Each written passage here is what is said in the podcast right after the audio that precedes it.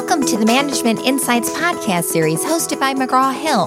My name is Debbie Clare, Executive Marketing Manager for our management portfolio. Today's topic is trust undervalued? Why trust is an economic driver. Our guest, Ryan Gottfredson. Thanks for joining us. Thanks for having me on. Tell us a little bit about yourself. Yeah, so I'm a leadership professor at Cal State Fullerton, uh, where I teach and do research on leadership. Uh, so a couple of classes that I teach is organizational behavior, which uh, where we cover a lot on trust, and then also in team leadership skills, which requires a lot of trust to be effective within teams. So I'm excited to talk about trust. Excellent. So let's dig in. What value do leaders and employees place in trust? This is interesting because when I uh, work with organizations and also with my students, I will generally ask them how important is trust? And everybody says a nine or a 10, right? And then I ask them, what value on a scale of one to 10 does your manager place on trust? And it's rare to have people say a number that is above a seven. So it's usually a six or below. So here we've got this disconnect. Everybody thinks that trust is important, but yet people are saying that my manager doesn't seem to value trust. And I think that, that that's really problematic. So, what are some common trust related statistics in addition to what you just mentioned? Yeah, so let me let me break you down what what we're finding in organizations. So 49% of employees trust their leaders. Only 49% could say they trust their leaders. Only 30% of employees believe their top managers act with honesty and integrity.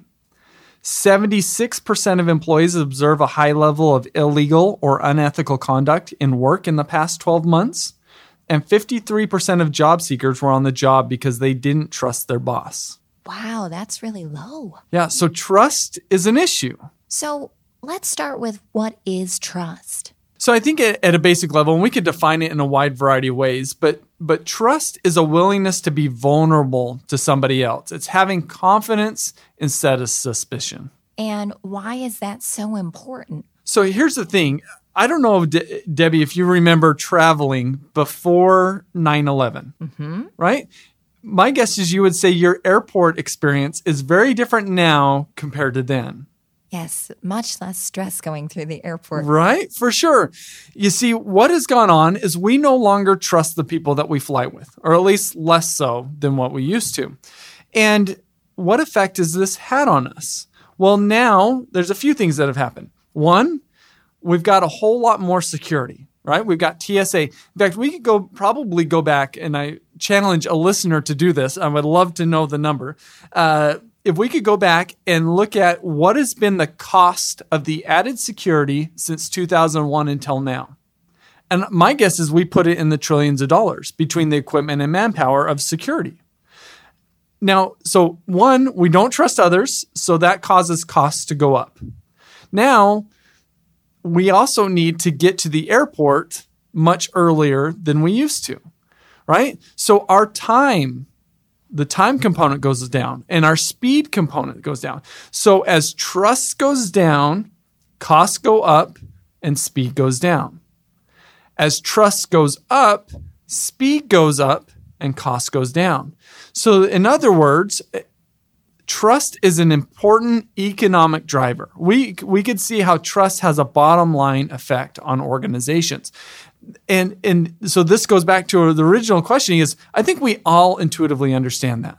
But in, in, in many instances, managers seem to throw trust under the bus uh, in order to get to some sort of desired outcomes. And, and that's unfortunate because really trust is critical to our success. What do people need to learn about trust? Yeah. So trust, I think most people are like, yeah, I, understand trust, but there's multiple levels to trust. And let me get in, into some of these. So first, I think that we need to view trust like a bank account. But there's some elements about this bank account that I think are unique. One is our deposits are usually much smaller than withdrawals.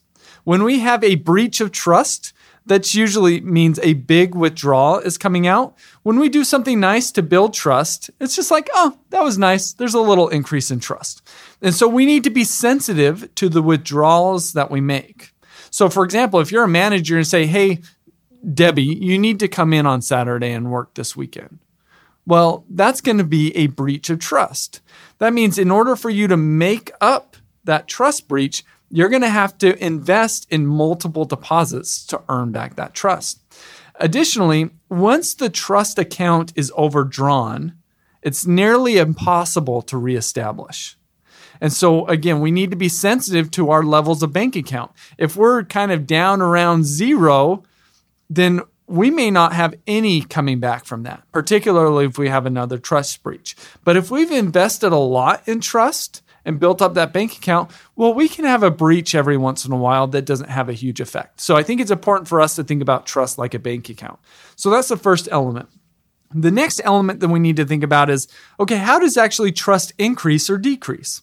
Well, trust increases when our behaviors exceed others' expectations, and trust decreases when our behaviors fall below others' expectations. So this means that part of managing the trust that, that is going on in our relationships and within our organization is we need to have clarity around expectations so that we can proactively choose to exceed those. Uh, and then that's how we build trust. A third element that we need to consider is how we evaluate the trust in each other. So we actually evaluate three different things when it comes to trusting other people. And uh, they are their ability, their benevolence, and their integrity. And the thing that's interesting about these is we evaluate them differently. So, uh, as we're recording this, I'm going to a Red Sox baseball game tonight. Uh, but I'm going to give you an example that comes from the Boston Red Sox rival, uh, the New York Yankees. So, the New York Yankees have a player, his name is Aaron Judge and he is tall in stature, so he's maybe the tallest uh, Major League Baseball player.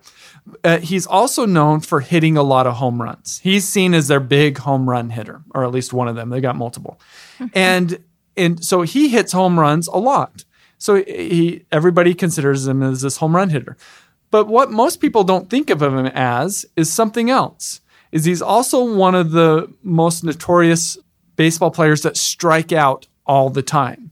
So he almost leads the league in strikeouts. So he's either hitting a home run or striking out. But nobody says, "Oh, he's he just strikes out all the time." They call him a home run hitter, right? So when we could do something great once, that gives us that label. So when it comes to ability, we could demonstrate and build ability really quickly. We've just got to demonstrate that to a high level.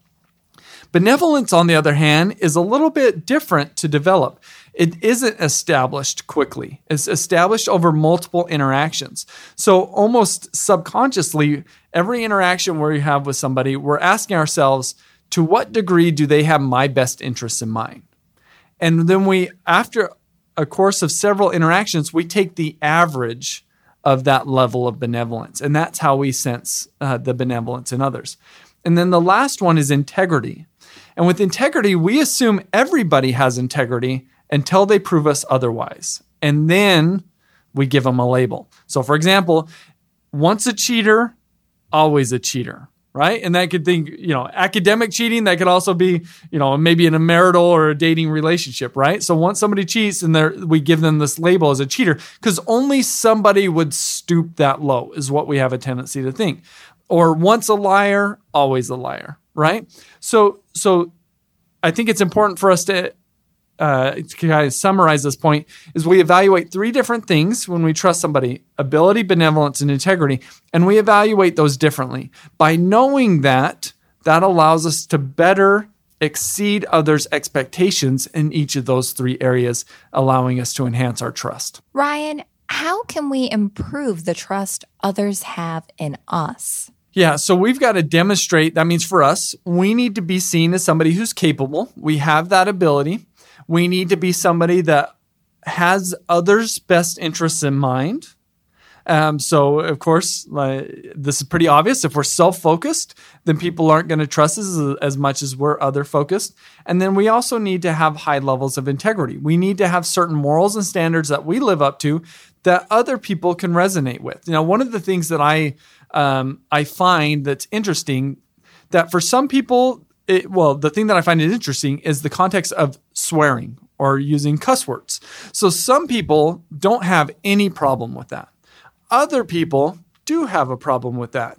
And so when we get into a social situation and somebody who maybe doesn't have a problem with u- using swear words, they may use that quite readily.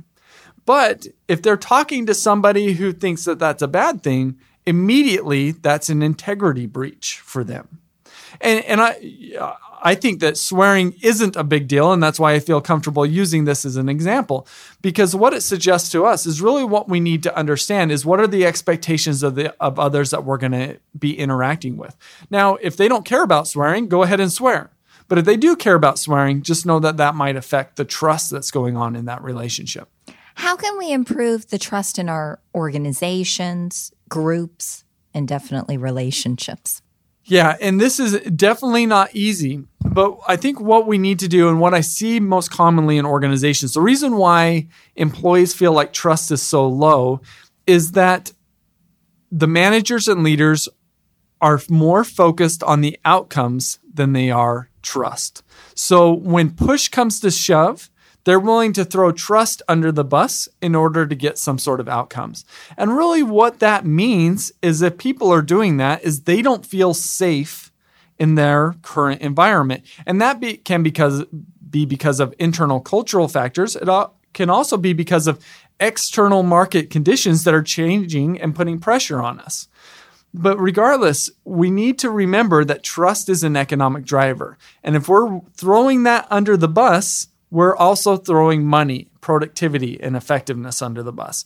So I think we need to put trust at a higher level, even more than our outcomes. Because if we could put trust at, our, at a high level, the outcomes will take care of themselves. And any closing comments for your peers? No, I, I, I not necessarily, but again, I think trust is something that we commonly overlook in terms of its value, and because of that, we we become willing to not value it as much as we should. And that really should be a primary focus for leaders, managers, teachers, whoever it might be. Excellent. Thank you for sharing your perspective, experience, and advice. To our listeners, check back for future topics and spread the word to your colleagues about our podcast series. Why? Because learning changes everything.